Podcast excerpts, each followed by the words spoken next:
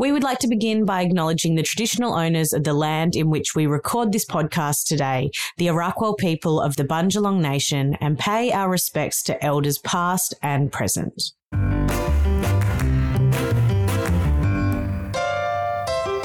Hello, yummy mummies. Welcome to Beyond the Bump, a podcast brought to you by Jayde Couldwell and Sophie Pearce. This podcast is targeted at mums, mums to be, and women in general. And gents, feel free to have a listen too. It's a place to have real discussions and ask real questions, no matter how hard, with honest and authentic people. The aim is to have you feeling lighter, more supported, and more understood after every listen. Now, we can't promise that it will always be kept PG, so please be mindful around little ears. Here we go. Hello, Jayde. Hello, Sophie and all our bumpies listening. How are you this week? Well, I was hoping you would ask me first because I want to tell you about my week before we move on to your morning. Because once you tell us about your morning, no story I tell is going to be of absolutely any interest whatsoever. But if I'm being completely honest, this past week has absolutely rocked me. I don't know if you would agree, but I think I'm a pretty like, consistent person. I think I'm quite emotionally stable. Some people would call me cold hearted. No. I would say consistent. um, bit cold sometimes. but like I, I, I feel like I'm I'm a realist and I just kind of get on with things a bit and I'm quite like my, my moods don't fluctuate too Yeah. much. This week, that has not been the case. And it has hit me for six. Obviously, last week when we recorded, we recorded that on the girls' first day of school. So everything was still very fresh, new, novel. I was feeling the feels, but I don't think I realized how much that was going to continue over the week and just the monumental adjustment that it is. I think I'd gone into it really naive thinking the girls have been in daycare four days. Like I'm used to being away from them. They adapt really well to daycare. They're really happy. And I just kind of thought, oh, it'll be same shit, different place type thing.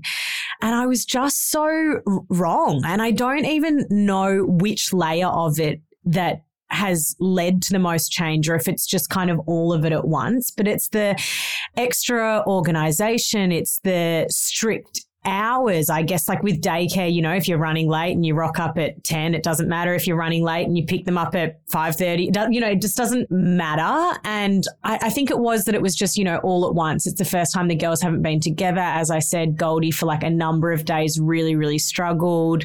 I think it was like the lack I, I don't feel like i've ever really been a helicopter type parent but it was i guess the complete lack of control. Someone described it as you kind of just like wave your heart off from the front Mm. door. Do you know what I mean? Like Poppy walks into her classroom and and you just kind of have to hope for the best. And I know it's all about independence and building resilience and them becoming their own person. And I think in theory, all of that is so great. But then when it's actually just all at once put into practice, it's so so hard Mm. and i just i can't believe how much it's rocked me and i just I've been really struggling with it. And I think on top of that, obviously, we're talking about Pearl's first year of life. In this episode, I just zero out of 10 do not recommend also having your last baby's first birthday in the same week because it's it's just too much It's and it's of emotions. yeah, I think it's just, um, especially the hours, it's just kind of had to change the entire way we live our life. I think we've been very go with the flow.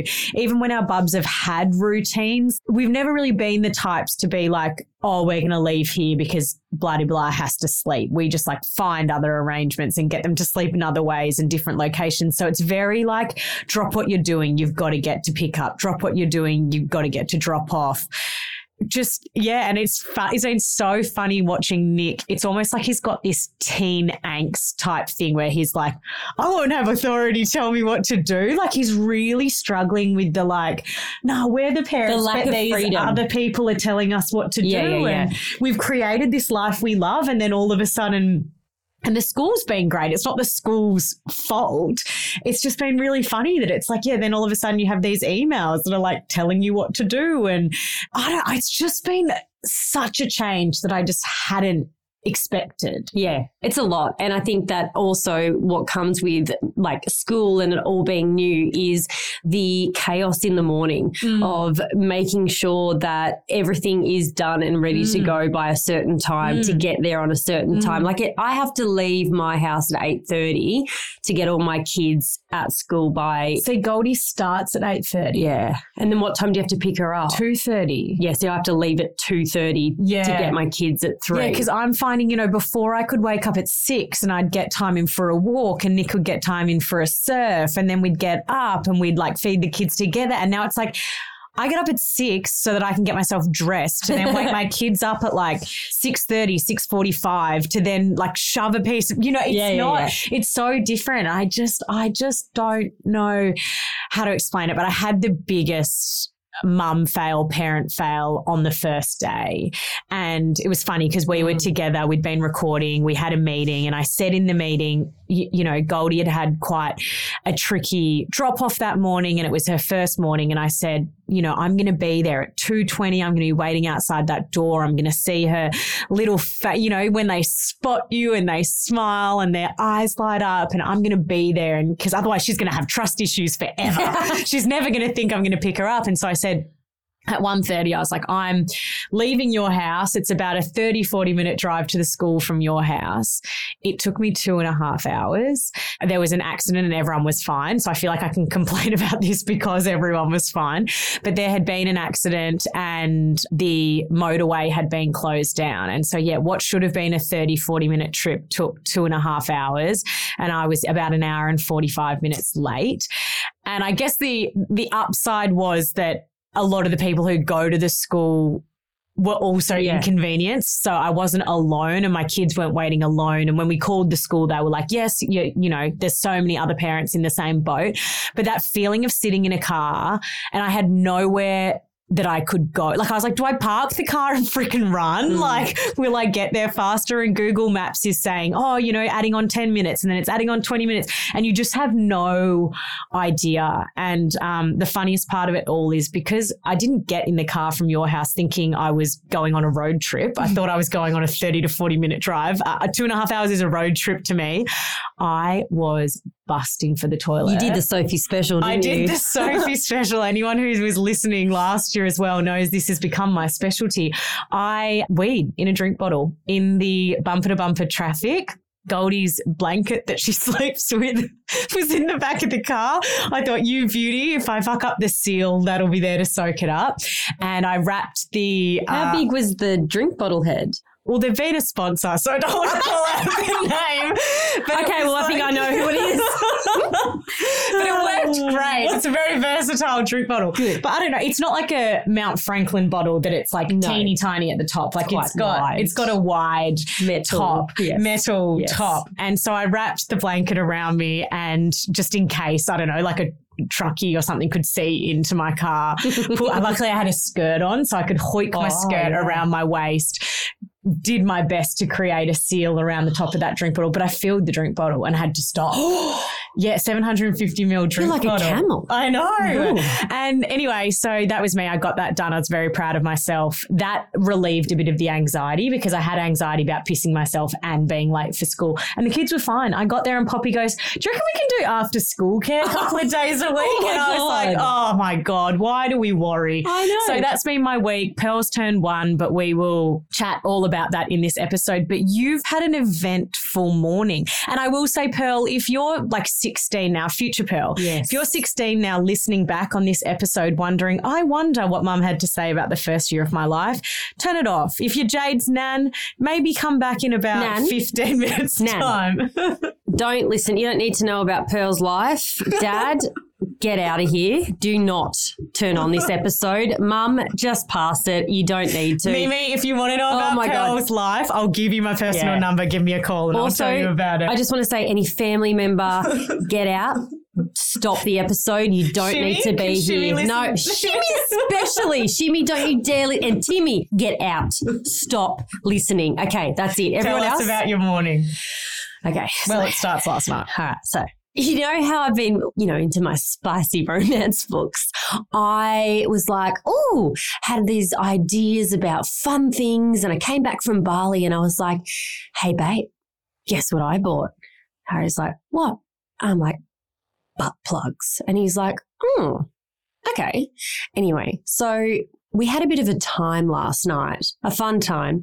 And he. But first of all, you Yeah. went to a cowboy country Okay, concert. I need to back it up. Because a lot of the books you've been Yes, reading are cowboy, cowboy. themed. You've got me reading a cowboy I've spicy got a lot of novel right now, and reading I'm scared. I'm about to put it down because I'm worried it's going to be bad for my health after this story. Well, no, this is this is a mafia book that I got this one out of. it's, not, it's the Cowboys are just rock solid cocks, so they're not into anything like this. So we decided. solid cock. we were calling it the analog. It's all analog in those books. They're very simple yet effective. I found that like I've been reading these books and Harry was like there is a, a cowboy that he loves listening to and he was playing across the road from our house. And I was like, well, I'm coming. I'm going to this. This is sensational. It's like living my dream that I've been reading. So we he got dressed up and uh, may I just say he, my own husband, was just my own fantasy. I couldn't take Mate, my eyes off hot. him. Dressed as a cowboy or Oh, not, it was hot. it was a lot. So when we came home, I was like, yeah, well, let's go to the bedroom. We went to the bedroom. We got a butt plug out of the drawer. First of all, paint the picture. Did he keep his boots and hat on? He he was naked. He was naked. I have done that before. It was sensational. Just the boots and just the hat, Yeah. and then just naked Yeah, man. yeah. Sensational. Okay, so he, picture this. He's naked. This is fabulous. We get the butt plug out, and he pops it in, and I don't know how I feel about butt plugs at the time or even now, but basically, I was like, after we had some sexual intercourse, I was like, oh, I can't find the butt plug, babe. And he's like, oh, well, it's probably just like under the sheets. And I'm like, okay, so I'm looking under the sheets, I'm looking in the pillows, I'm looking under the floor, in the cracks, in the bloody, like everywhere. I'm like, I can't find the butt plug. He's like, well, I did push it in, like all the way in it. It did go in. And I'm like, hang on, hang on. It didn't just go in. Are you saying it's in? He's like, I don't know. But like, I'm like, surely not. So I go and have a shower and I just like pop a finger up there just to see what I'm working with. And I got about a knuckle deep and I was like, no, I was like, it's not there. I'm in the clear. So where is it? So I fell asleep and I woke up making the bed. Where is it? I said to Harry, hey, it's really weird. I cannot find it for the life of me. Like, where is it? And he's like, it could still be in your ass. So I'm like, there's no way it has a knob. Like there is a Diamante. It's a fucking picture. bigger than a 50 cent piece. There's no way. Anyway, I, I messaged Sophie and I, I'm at school drop off this morning trying to console Goldie, who's having a hard time with me leaving her. And my phone is just going ping, ping, ping with Jayde being like, hey, do you think I should be concerned? Like, surely it'll be under the bed, or surely it'll be here or there, or surely, should I be concerned? And I'm getting flashbacks to the days that I used to work in ED and no kink shaming, like, pop whatever you want where you want it. but there were multiple times, like, people come in with condoms on carrots and they tell you they fell over in the veggie patch, and you're like, mate, Yeah, just, you you, didn't- know, it's fine. And that's fine, but it happens. And so I had a little bit of concern thinking, if you can't find this thing, someone needs to go find it. because I didn't know the severity of it. I'm like, She got me to Google the anatomy of the I needed to know the, what I was lower working with. bowel, Yeah. rectum, and anus. Do you love that I made her Google it, not me? I was like, can you sort me out?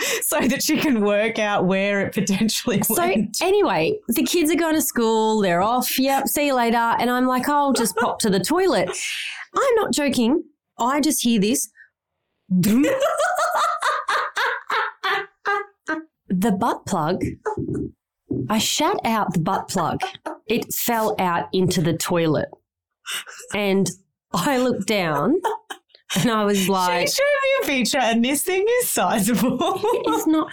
I just, I've got a few things to say. One, what is happening with my asshole? That's one thing. Two, why did it slip like a vortex into my You're a hungry Anus. I said your sphincter is purely there for decorative reasons. It's clearly not functional. It does not make sense though. If these things are supposed to be a play toy, they need a rope on it because I said I'll it's be like in- one of those old bath where you have like the chain. No, you know when you get roped up to go rock climbing, I'll be in the corner of Yeah, your room just with the pulley waiting. system. Yes. Just in In case, case. it goes a little far. It slipped in all the way in. I cannot believe that. One, I can't believe that I didn't know it was in there at As if you all. can't have the sensation of something metal in your Do you know what? Maybe you would if it was where that entry level is. He obviously pushed it so far up to my lungs that I didn't know it goes, was Jayde there. goes, I'm constipated quite often. I'm like, constipated and a metal object are not the same thing. And then Sophie goes, but think about how it came out. It would have come out the way it went in. I'm like, so you're telling me a giant end has come out? well, I don't think it did a U turn up there. Well, I don't know, but I'm not a player in that backfield. So I would say that I'm quite.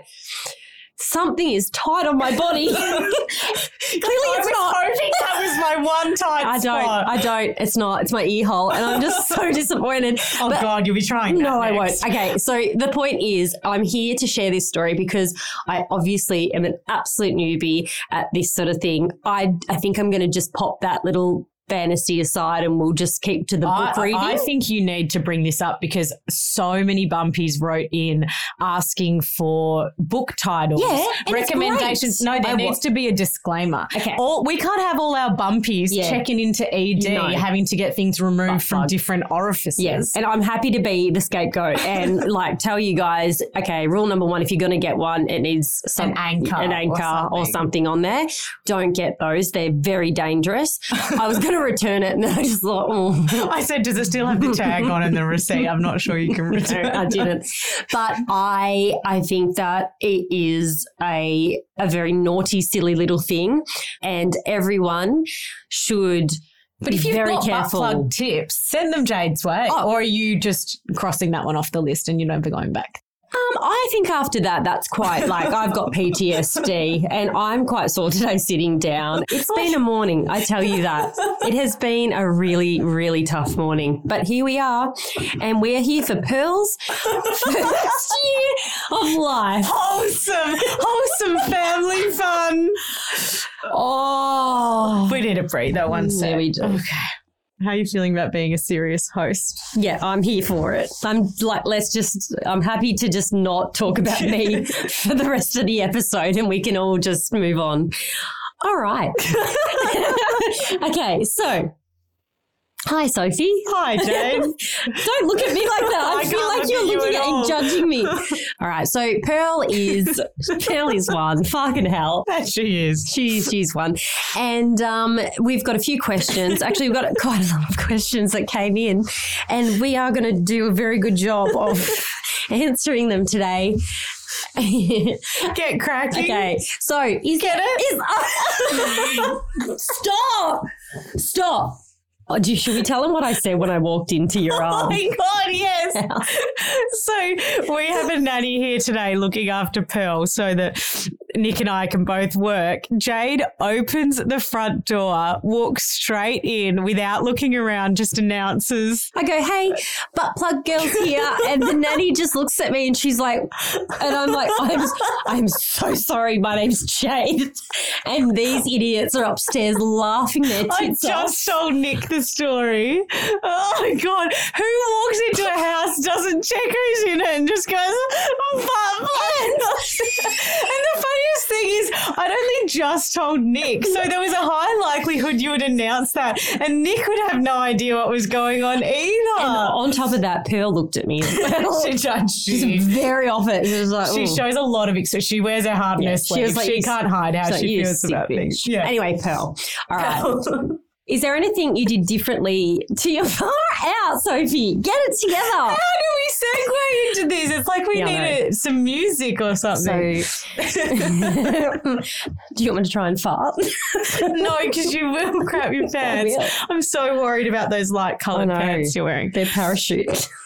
You've now got three kids. Your youngest has just turned one. Is there anything you did differently to your first two, knowing Pearl was your last? This is actually what made me upset. I guess I touched on it briefly last episode and it also really like played on my mind the day before her birthday and on her birthday and I've chatted with you about it. I think that when you're going into having subsequent kids, like your th- I imagine like you know with your third or your fourth or your fifth or whatever Yeah, like, oh. is that Well, take that back. Sorry. no judgment no judgment.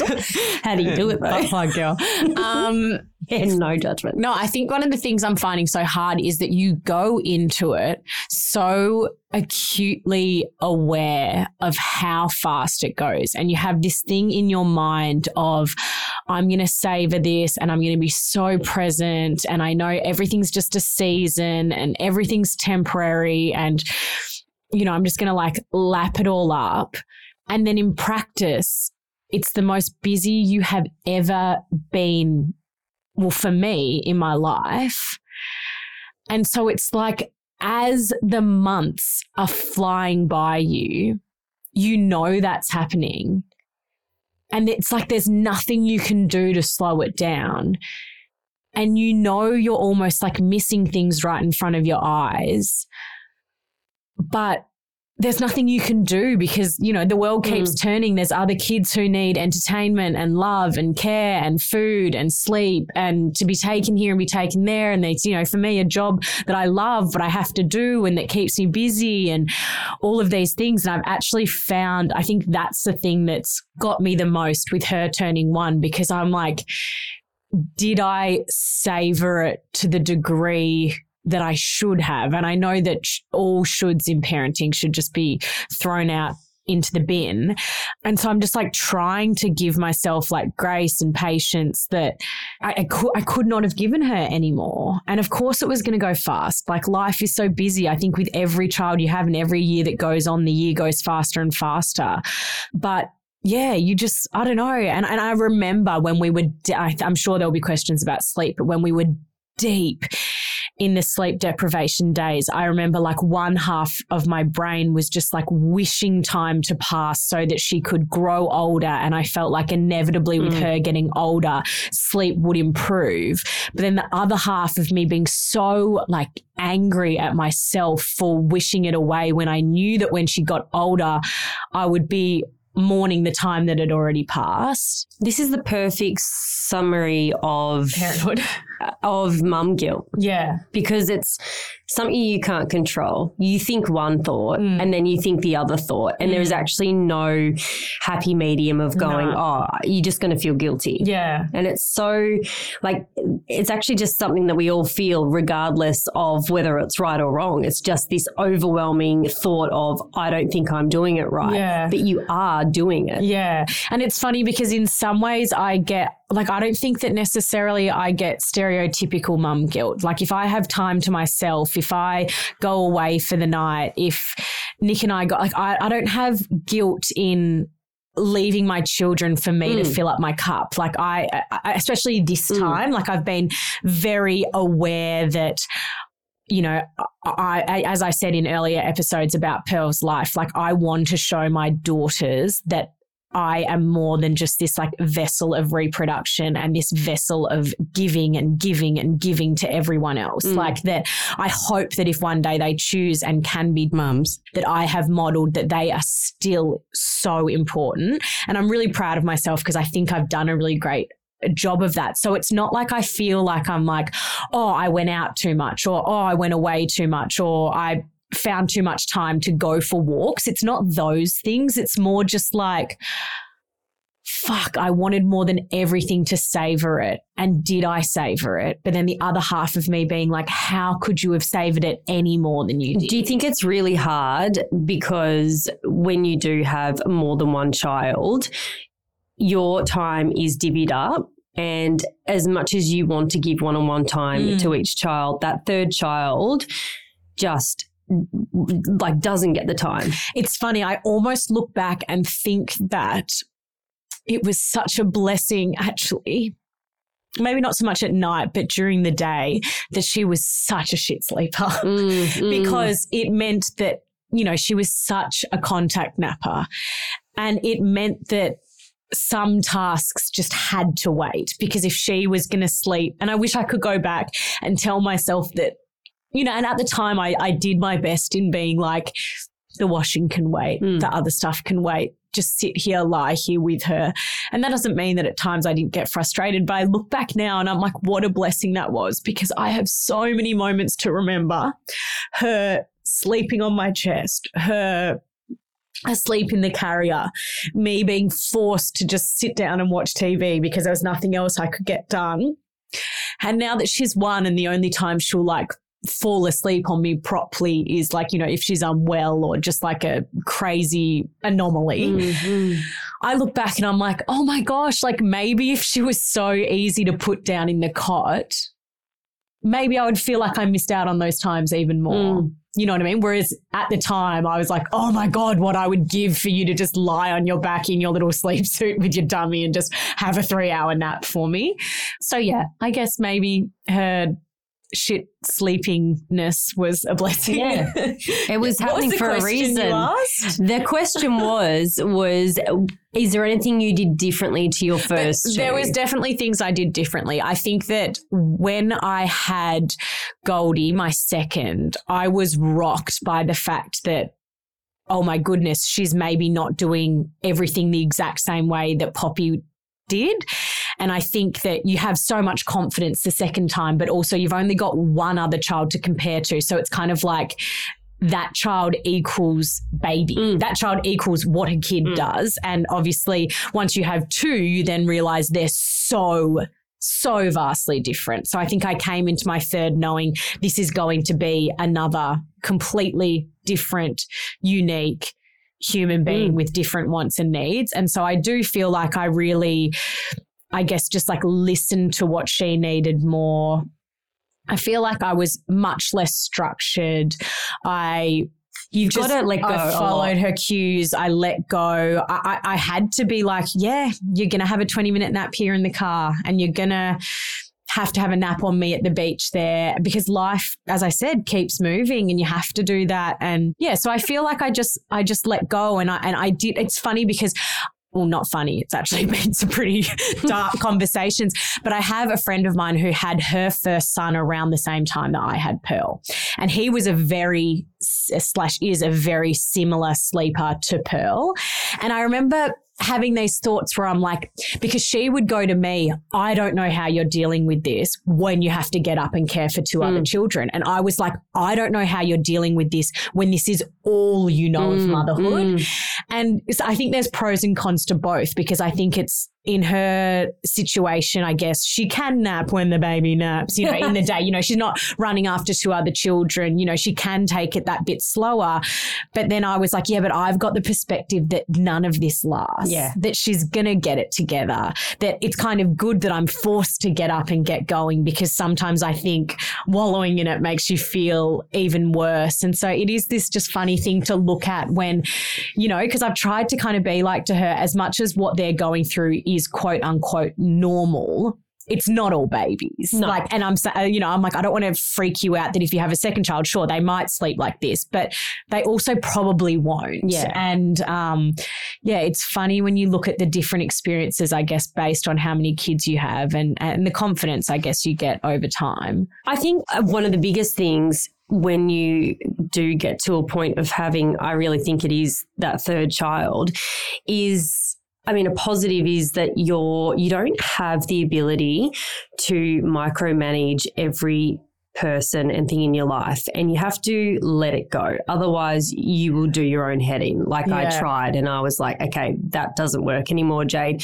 So now and they're a bit older i look at life and I have a lot of like I give myself a lot of breaks mentally. Like I have a lot of leniency towards situations now where when I was a first time or second time mum, I would be very like, oh no, I've got to do this. And I have to like make all the beds and I have to make sure that everyone's had breakfast and tick, tick, tick, tick, tick. Mm. The world still goes round when you drop all those pressures. Mm. I still feed my kids, but sometimes they will have Weet-Bix for dinner Mm. and they're stoked. Mm. There are some times that, you know, I'll forget a school bag, but you know what? They're okay. Mm. All the things that I would be so upset and angry with mum guilt about, I have literally gotten to a point where I'm like, I'm doing the best I can because I'm raising three human beings and they're all happy. Everyone's okay. I don't have to be perfect Mm. and I don't have to do everything well. I just have to be good enough at doing I it. I was dealing with this weird guilt thing the other day, and I'm I, I do think that probably a lot of people listening might be able to relate to this. But it was obviously Pearl's birthday. We'd had a hectic week because we'd come back from being away. Do not recommend coming back from overseas a day and a half before your first child starts school for the very very first time. have a period Just and your have a period and your child turning one. Yeah. I don't recommend. But anyway, just ha- have a bit more. Oh, of and a- coming back to work. and yeah, and just have a bit more of a buffer. Anyway, Pearl also had gotten sick, so she was sleeping like crap. And her birthday was on Wednesday, and I just had this thing in my head. Nick and I both cleared the day. We were going to spend the day with her. We're like, how rare is it for her to, you know, have a day with the two of us? We'll do the things that she loves. And anyway, the day kind of came around, and with the mayhem of everything, like there was no cake. I hadn't bought any presents. She was sick. Like Nick and I were just beside ourselves, like emotionally exhausted. And I just had this like inner fight in my head being like, you know, one half of me was going, this poor child, third child, never gets her own things, always gets forgotten, always has to be pulled here, there, and everywhere. You could have just at least made her first birthday special. And then the other half of me was like, She's not going to remember it. she's not going to remember it. No. Why don't you gift yourself a day of rest? And that's what we did. She was a bit sick anyway. So we're like, as if she's going to want to be napping on the fly. So you cuddled her. So we cuddled her and we put her down for a nap.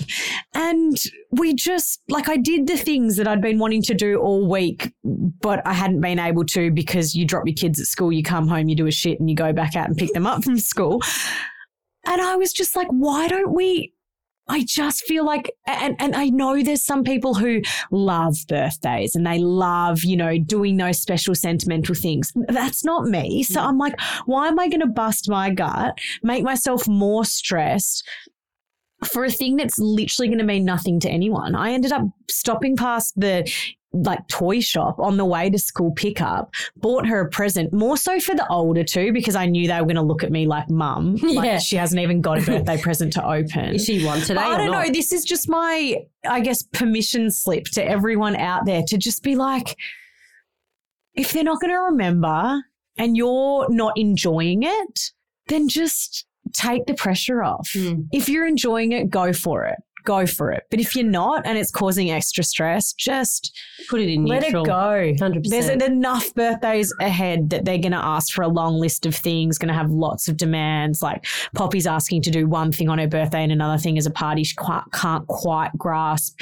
the difference between a birthday and a party. Like, it's just that there's enough years ahead for them to have a whole list of demands. So I'm like, nah, this year, while you can't say anything and you're happy with a lamb chop, Yeah. that's all you're getting. because it's expensive. And we started out, you know, when you have your first child, you're like, I'm going to give them everything, and they just are never going to touch it because I don't really care. Yeah. And then you go from that to, oh, we've got a second child, and then they want birthday parties, and then they want all these things. And I'm like, I have three of you now. yeah. And you're not cheap. So one person gets a party every, like, you know, you get one party a year. Yeah. Not all of you. I can't do three in a year. Yeah. One person Yeah. does, and we rotate. Yeah. I'm not do. I can't do it. no. And I didn't realize. Even if they were free, I can't do it. No, it's the mental Yeah, load. it's It's, a lot. Yeah. It is a lot. It's a lot. Moving right. on. What was the hardest age with Pearl? Oh, it's so cliche, but I think every age has its beauty and its challenges. From about four months to Mhm. eight months when she was in her really bad sleeping, like I mean every Is that the biggest? Do you reckon that was the that is overall the hardest part of that whole year? Her sleep. I mean, it was a major factor. It was a, it was huge, and it's so boring because it's like, well, what did you expect? You had a baby, but it was not what I had previously experienced in terms of baby sleep. Yeah, I think so because in every other way, she is such hmm. a cruisy baby. She is go with the flow. She's happy go lucky. She took to breastfeeding fine. She took to solids fine. She the girls love her. Yeah. Like we've been so lucky in every like she's such a third child in the way that she's like, oh, this is my little spot and Yeah. I'll fit into it. And you, I can tell she's a firecracker. Like she is gonna like keep us on our toes because she's very confident. She's very charismatic. She loves attention. No idea where she gets that part from. But so, so I'm not saying she's always going to be easy, but she's been a pretty cruisy baby.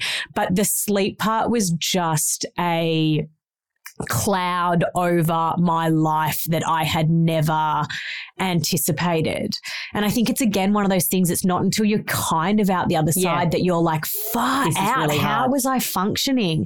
And it's it is, it's so boring, but it's all you can think about. It's the only place your mind goes. You think about bedtime all day and then all night you're thinking, is it even worth me going back to sleep? Because it's like, you know, when you Mm. wake up before your alarm and you're like, will I be more tired if I just Yeah. get up now, or will I be more tired if I wake up with my alarm? Or you snooze it and you're Yes. always t- more tired after the snooze. It's like that.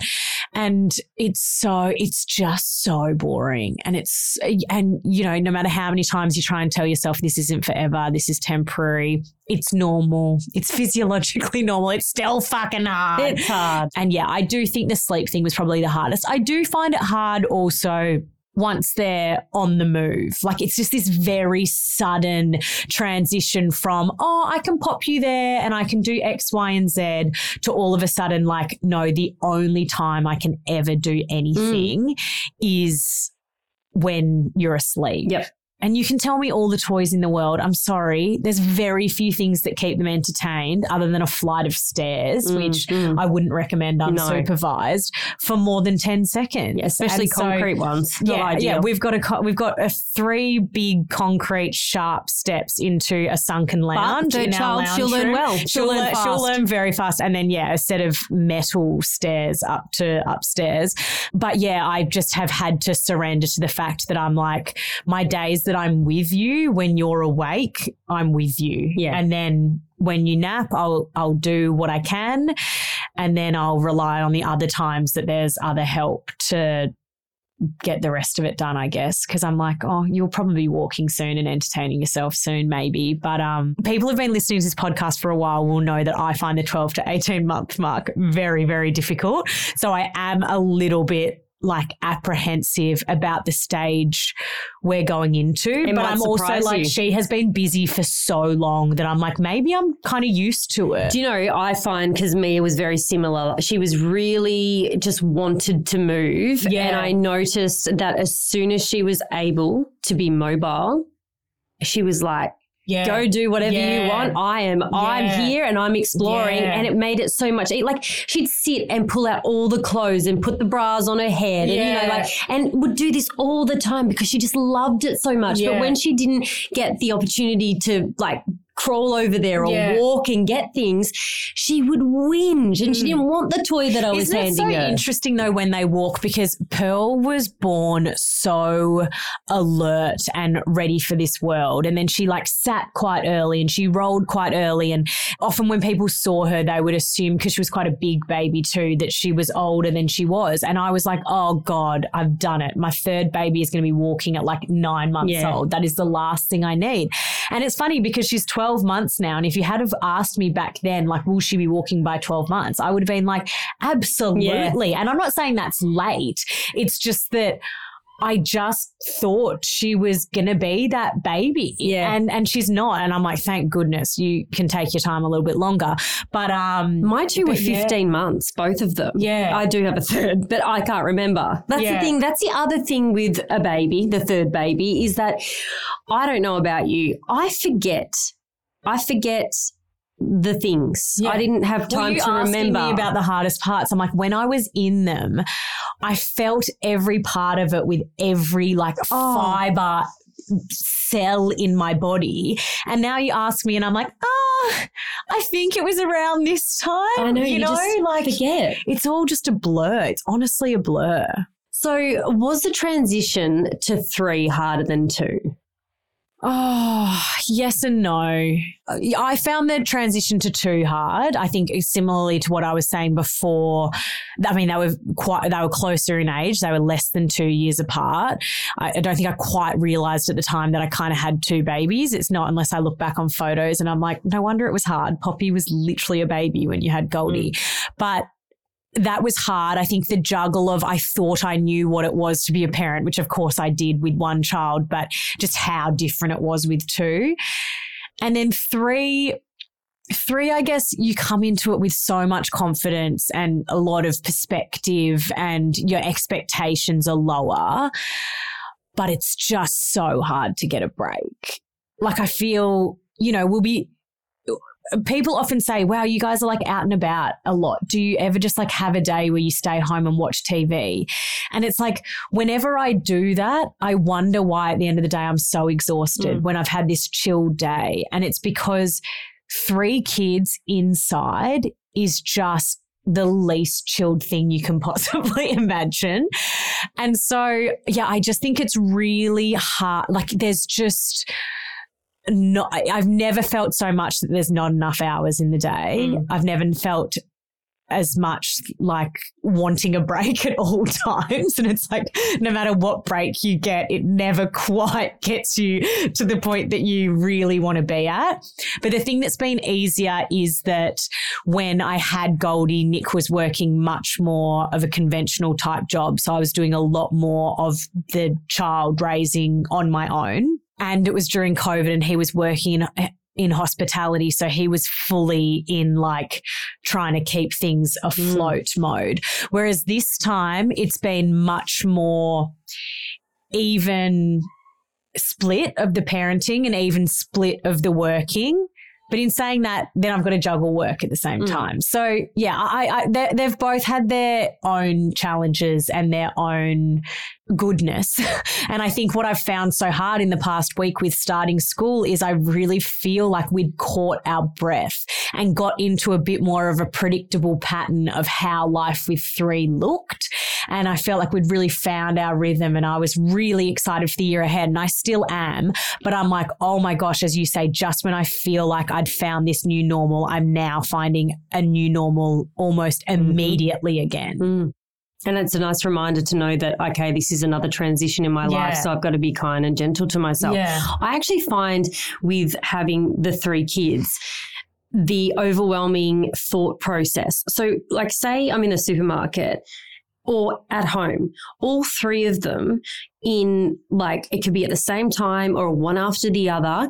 They're asking me questions and it's constant. Mm. And I like have to stop and go, everybody, I need to gather my thoughts without anyone speaking Mm. to me for four seconds. Otherwise, I'm going to explode. Mm. And Billy said to me yesterday in the supermarket, she's like, Mum, did you compartmentalize or something? And I was like, What? And she was like, Have you gathered your thoughts?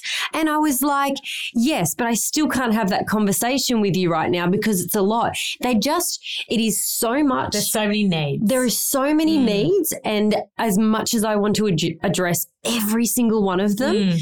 it's impossible, and I can't do it. And it's so, it's really good to tell them, "Hey, I need you guys to all pause for a little bit, just so I can gather Mm. like where I'm at, Mm. who I'm actually going to um, react to Mm. first, because you're all." Wanting something, and that's why I get so exhausted at the end of the day Mm. because it's this constant And battle it's of funny because I feel like one of the hardest things about going to three is that with Pearl and Goldie being a slightly bigger age gap than what Poppy and Goldie were. So Poppy and Goldie were about two years. Goldie and Pearl were three years, which it doesn't sound that different, but it wasn't until she was born that I was like, wow, what a gift having the older two having needs that were so similar. And I don't know if it's because they're both girls or they're, you know, into similar things or whatever, but it's such a, now when I have the two of them, I'm like, oh,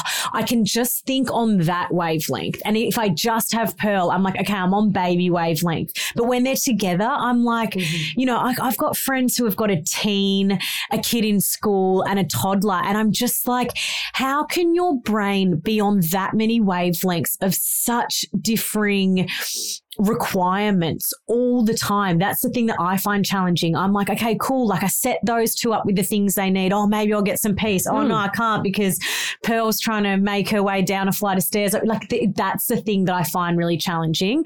And someone has written in saying, how do you navigate knowing Pearl is your last? And I don't actually feel emotional about her being my last because number one, I know mentally, physically, spiritually, practically, logistically, I cannot be pregnant again. Do you want to think about that? And then even I was having a conversation with someone the other day and I was like, you know what? Even if you told me I could skip the pregnancy part, I don't think I want four kids. At, like logistically again, mentally, physically, spiritually, I don't think I want four kids. And I've mm. come to that realization. Whereas I feel like I used to always play it off as the I can't be pregnant again. But it's like, no, like I actually don't want another No. child. And part of me is, you know, sad about her turning one and you know that real baby baby stage is behind us. But part of me is also so excited for and I mean I know the other two are growing up as she grows but I'm excited to have three kids. Do you understand that? because you're kind of in that stage now. I know there's challenges but I'm like oh I can't wait for the three of you to be children. It's but I also don't want to wish it away. It's the most beautiful thing. And I feel like you almost feel like you're drowning until you get to a turning point. I always kind of feel like four is that Mm. turning point where they're not babies or toddlers anymore. And Yumi's five in March and they all go out in the pool and play. They play inside. They're all doing dance moves together. Everyone is almost self sufficient to the point where Mia will make Yumi breakfast. Hmm. like you know if they're in another room of the house they're safe Absolutely. Do you know what I mean? Like you don't have such to a worry. shock going from like I feel like when I had Pearl, I was like, obviously when she was first born, she wasn't mobile, but I was at this stage where you know if we were at a Mm. friend's house and I couldn't exactly see where Poppy and Goldie were, I was like, I know you're safe. Or the in the home, I'm like, you know, call out every now and again, but you know they're safe. And now all of a sudden, I'm like, oh my gosh, I'm back to having a child that I have to watch like a hawk, and that will be my life for the next couple of years. The bonus of it is when the girls are older, so Mia is 10 and Billy's 9, is that they are so switched on. They're like mini mums. yeah. So I really can, like, Yumi doesn't let me do much on my own. She just likes to cling around me all the time, which is fine. But, and I'm really grateful for that because I know that won't last forever. Yeah. So they are always on. Like, where's Yeah. Yumi? Yumi this, Yumi that. So there is Yeah. always extra hands and they can help. yeah. They can do pretty much just as much. Yeah. She can't drive and cook, but you know, they can do a lot to entertain her. Yeah. And that there is a, a win in itself. yeah. So let's talk about sleep some more, shall we? Why did you choose not to sleep train? Yeah, so I sleep trained my first two and it worked really well. I was quite like promotional of it. What's the word? Like An advocate for an advocate sleep for sleep training? training. And I don't, I, and this is no shade to anyone who chooses to sleep train because those two have no attachment problems. They're great. They still often now come into our bed. I think I got to the point with Pearl where I was a bit like, a bit like, what's the point? And it was, you know, Goldie and Poppy from two both had stints where they came and slept in our bed, yet they were sleep trained. They, you know, both have times. I th- think, you know, once they become toddlers, they're all of a sudden wake up in the middle of the night for this or wake up in the middle of the night for that. And I just knew with Pearl's personality and the way her sleep was, it was not going to be easy. And I couldn't do it. I couldn't leave her to cry. I didn't want to leave her to cry. I knew that it was temporary. There was, of course, times that we left her to just like have a grizzle and a whinge and see if she just needed to like reposition or re-find her dummy. And look, we were really lucky that around the eight month mark on her own, you know, whether it was to do with age, we got a few pointers from like a holistic sleep coach who just more looked at like the times she was going to bed and, and the environment and the, you know, going in and settling her, but maybe not going straight mm. to feeding, those kind of things. And they made a huge difference. And I felt really comfortable with those things. But there was just something about Pearl. I didn't want a sleep trainer. I didn't, yeah, I like Nick brought it up a few times. And we thought about it and sometimes we started and then we stopped. And yeah like it, it, turned out okay for us. And and who's to say if we didn't turn a corner around that eight month mark yeah. maybe we would have and maybe we would have felt like we had to and maybe we would have wanted to. But we kind of gave everything a go. We gave co-sleeping a go and it, it just didn't work for us. It didn't work for pearl. The biggest change was moving her into her own room. And obviously do that when you feel comfortable. That was a huge change and just I think her getting a bit older and being able to sleep some longer stretches and me just knowing that she's not going to be 18 waking up no, this many times. And if she is, it's not my problem. um, but yeah, and, and look, I'm not saying she's the greatest sleeper now. She still wakes up once to twice a night. And the second she's sick, like she's sick at the moment, and her sleep just mm. goes to shit. It's like the second there's one booger yeah, in her nose, she's a, and anytime she's sick, it's always that yeah. like upper airway stuff. Mm. She's up, she's up, and she's down, and she and like you know, and she and when she's like that, she has to come into bed with us because she has to feel that yeah, one of us are there, and we're happy with that, and we're fine. And well, we're not happy because I'd still rather be sleeping, oh, 100%. but we know it's temporary. And yeah, there was no, there was no like research paper I came across and was like, I'm not sleep training or, you know, one quote that stopped me from doing it or one judgment or shame on anyone. Mm-hmm. I am all about do whatever you, you want to do. Gut. But it just, it didn't feel right. And I, there was so many ways I tried to talk myself around it. And I was just like, but just in my gut, it just doesn't feel right. See, Yumi, my last was a, a sensational sleeper. Thank God, because I had postnatal depression. Yeah. So I don't know if I would we'll have been able to. Yeah. Yeah. yeah. But um, she then, when she was out of the cot, like swapped. So she is now, she sleeps in her bed sometimes, but nine times out of 10, she'll stroll into my bed. Mm. And we got to the same point where we were like, it's our last baby. I actually don't really care if she comes mm. in every night. It's mm. like, yeah, it'd be great for her to have mm. this bed that she sleeps in on her own or with Billy, but I don't ever mind that she comes in because and do like, you know what? I think another reason I didn't do it is because I was like, even if she was sleeping longer, the likelihood of me any night sleeping through the night is so slim. Yeah. So like, there's always like one of the other two gets up and needs to wee. One of them has a nightmare. One of them climbs into bed with us. Someone else is sick. So I was like, why am I fixated on you sleeping seven till seven or six thirty to six? And it's an added pressure when, too. Yeah, it is an added pressure, and it, and it I don't even think I could do that like short term pain of like those really crap nights because no. I was like, if you're asleep, I'm going to sleep. Yeah. If you're awake, I'm feeding you, so you shush and yeah. go back to sleep. Like I couldn't even. I was in the minute. I was like, nah, nah, I'm not adding anything else. On. No way. Absolutely fair enough. How did you accept the wake ups early on, knowing you had to parent three kids the next day? I, you, I just do it. Like, yeah, you don't, you don't really have a choice. And once she was mixed feeding, we would like take it in turns. Like maybe I'd get up for a breastfeed and then he'd do a bottle or he'd do, you know, maybe she wouldn't need a feed every time. Maybe she'd just need a resettle. I don't know how long I would have lasted if I was getting up doing every feed on my own, doing every resettle on my own. I'm very much in this house like you're a parent too. You have to get on with your day tomorrow. I have to get on with my day tomorrow. So the day keeps going in the night, in my opinion, when you have a baby. So yeah, that, I mean, I just, the things that I do was my non negotiables were coffee, showering, not too much coffee though, because too much coffee just turns the tiredness into anxiety and you're still mm. tired, but you're just anxious at the same time. A shower, it's funny, I actually did my skincare more than I've ever done it at that time because it was such a nice way yeah. for me to delineate between night and day. And yeah, just those really simple things helped. And then I guess, as you say, like I've, I had no choice but to get up and parent my kids. I, I remember going to, for, for some reason, when I would breastfeed during the night, I would then be up for the other kids. Like I was already awake. Mm. So there was no point of me saying to Harry, you get up for those kids and I'll get up for Yumi. So I just continuously felt like I was just going around. No, the there is a point though, don't you reckon? Well, Like, yeah, because I had but a concrete wall Yeah. standing up, and I was like, I don't think I can do this. And then the next day, you go to take them to school, and I'm like, how?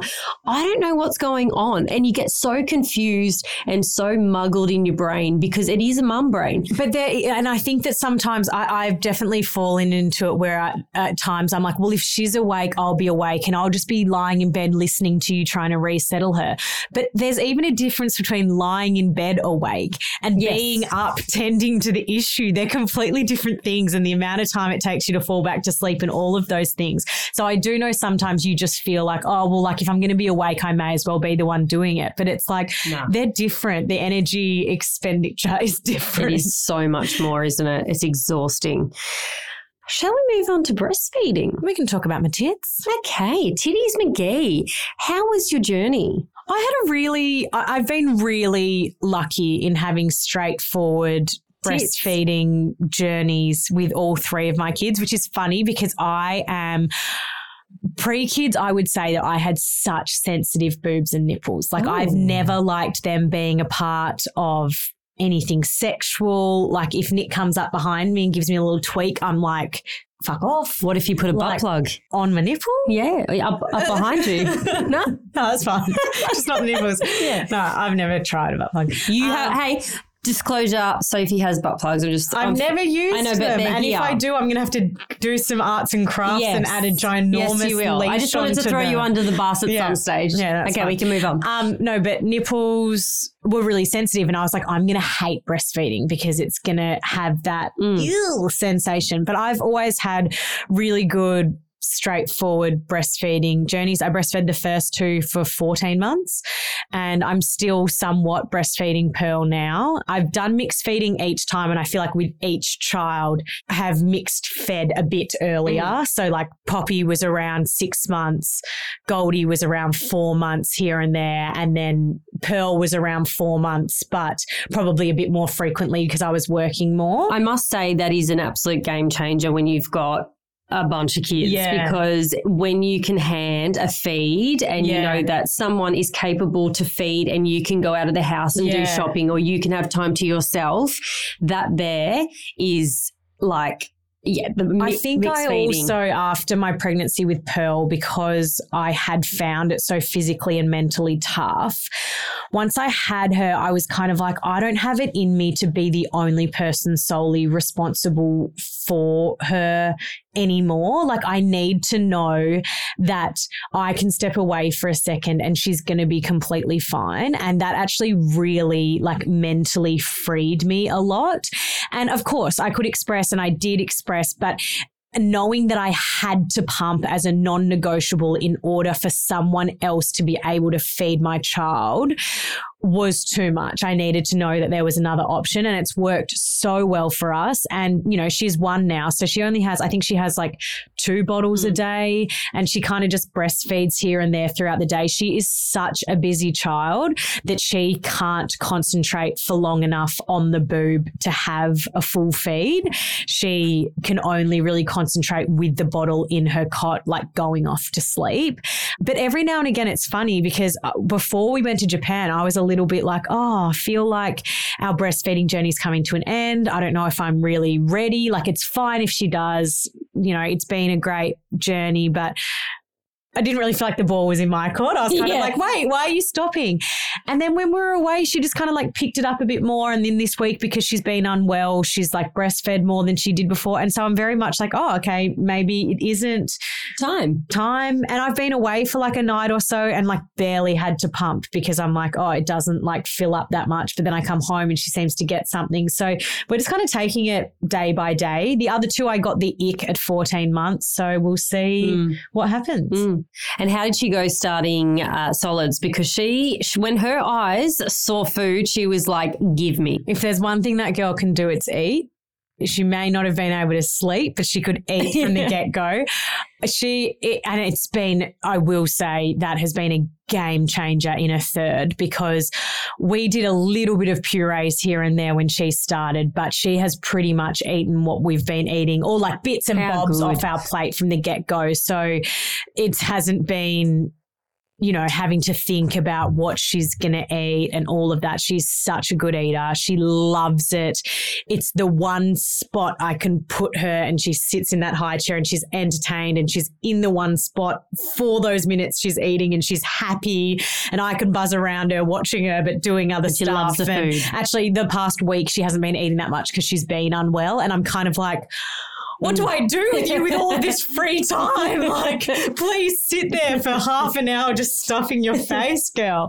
So, no, that's been, it's such a joy to watch her experience food because she loves it. And, and we love eating and Nick loves cooking. It's just, it's And it's great that you are able to not have to go and make an entirely different meal. Yeah. The fact that you can actually just what you guys are eating, she can have too. Yeah. You did blend it some parts, like mash it up. Oh, start, we Yeah. did some purees more just because she was such a, I don't even know if it was fully necessary, but she was such a hungry girl Yeah. that I was just like, oh, I feel like maybe you're not getting enough from finger food. So I'd just like fill her up a bit with purees. I don't Which know if it made a ate. difference, but she happily ate them. But now she can eat. Like, I, I have a joke that my kids can't grow hair. Like, if you've seen any photos of Pearl, she's basically completely bald at one year old the other girls are the same, didn't really have hair till two, but they've all been able to grow teeth. Like they've Yeah. all at one, like she's actually probably got the least of the three. I think she's got seven or eight now, Oh, so she's but she can like hoe in. Like she's got a good set of chompers to just hoe in. So yeah, my kids, they make up for what they're lacking in hair and teeth. And how did you navigate the egg allergy? Oh, yes. So if you don't know, Pearl is allergic to egg. We gave her egg, I think she was around six months, and she had a full body hive reaction to it, which was really unfortunate because I was like, oh, eggs are the easiest, most nutritious, relatively mess free thing that you can feed your child. Like you can just whip them up. They're so easy. But she had a reaction straight away. And Poppy was actually the same. And she grew out of it when she was around two years old. Does that mean you can't use egg in anything, or was it the Well, we egg? stopped then and we got her in to see a pediatric allergist on the Gold Coast. And it was the most incredible appointment. She talked us through like why, because so it's an allergy to the egg white, not the yolk. So we actually only gave her yolk, but it must have been contaminated with egg Oh. white because when they did all the allergy testing, she's not allergic to egg yolk. And basically, the more cooked that it is, and this is not offering out medical advice, it's just my understanding of what was said. But if your child's got an allergy, go right ahead. But she really settled our worries because she's like, she's not anaphylactic to Mm. it. She's not going to actually, like, if you feed it to her, she's not going to. It's not going to affect her breathing or anything like that. She'll probably just break out in hives again. So she's like, you don't have to be scared of Yeah. it. She's like, have Telfast on hand so that if you are, because we followed a reintroduction ladder, which is basically where you go from the most cooked eggs can be, which is like in stuff or like, you know, egg pasta Yeah. or, you know, and then you move up to something like a quiche and then you move up to something Mm. like, you know, and then you move all the way up to an omelette and then like scrambled eggs and like scrambled eggs, like it's not cooked Yeah. necessarily all the way through. So that's kind of like as uncooked as you're going to get. And basically you slowly work your way up the ladder, reintroducing it. And at any point, if they like have a reaction to it, you just like step back down a bit and keep going. And, um, we jumped the ladder very quickly because one day Nick was just at home feeding her this fried rice he'd cooked. And it wasn't until I Yeah, started eating it. it. And I was like, there is so much egg through this. And he's like, oh, yeah, there is. And she was fine. And we had Telfast there, so it was fine. But um, it meant that when we went away to Japan, because they use a fair, like, you know, often in ramen, there's like egg in it. We haven't given her just egg again yet. And we will soon now that we're home. And I was going to say settled again, but we're the opposite of settled. Yeah. That'll once never- we're yeah. settled, maybe never, we'll try it again properly. But it meant that when we were away, we at least weren't like super Mm. anxious about her having exposure to it because we knew she'd be fine. We knew she handles it somewhat. But yeah, that's been her journey. We're pretty confident that she'll just grow out of it and be able to eat egg. Yeah, Like, yeah. like she can eat cake and she can. I want to you know, hope so. It's Yeah. brilliant. Yeah. And what else? Oh, I just love her. She's so She's so She's so, cute. you should have seen her on the plane flying home. She just tries to get everyone's attention. And I know everyone thinks their own child's special, but honestly, she just when she locks eye contact with someone, complete stranger, she's just so happy. She just is born like it's like she's born to entertain. Yeah. She's so funny. I just love her to death. She's just the best third child. It makes me feel so emotional that a year ago, like I didn't even have her in my life, and she was worth every vomit, every bad thought during my pregnancy, every sleepless night. She's just absolutely incredible. And I'm so, so lucky. I just can't believe how lucky I am. And um, I think if you're considering a third child, you should do it. It's fucked. Oh, but do it. hell. I don't know anything about your circumstances or your situation. I always say two's two's the um the good. Yeah. Yeah, You disagree. You love you. Oh, I would never like Yumi. God, from what I learnt with myself, I would never. It's been the most incredible journey ever. It's been brutal. Isn't it funny though when people do talk about multiple children? You were like, it is the hardest, most exhausting job in the world, and then you go. But would you take it back? You're like, oh, absolutely not. Yeah. And it is that. It is literally yeah. so fucking hard. You cry all the time. You laugh for five minutes and then it's hard for the rest of the week. But would you take it back? Absolutely not. It's funny because I made a reel from when we were at the snow that was like 10% of the time with Oh, kids at the great. snow. And it's, you know, having fun, laughing, the kids skiing, happy, happy, joy, joy. And then 90% of the time at the snow is them whinging, wanting to be carried, not putting enough layers on. They're cold, they're hungry. And someone wrote back saying, that's not going to the snow.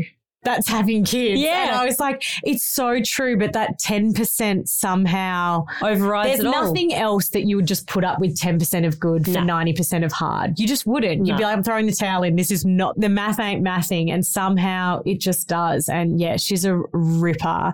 And I just cannot wait to see like her personality grow even more. And thanks to everyone who's watched on and supported us for our first year as a family of five. And yeah, I'm just so excited to just raise them now and just focus on that next chapter of our life. Continue parenting. Yeah.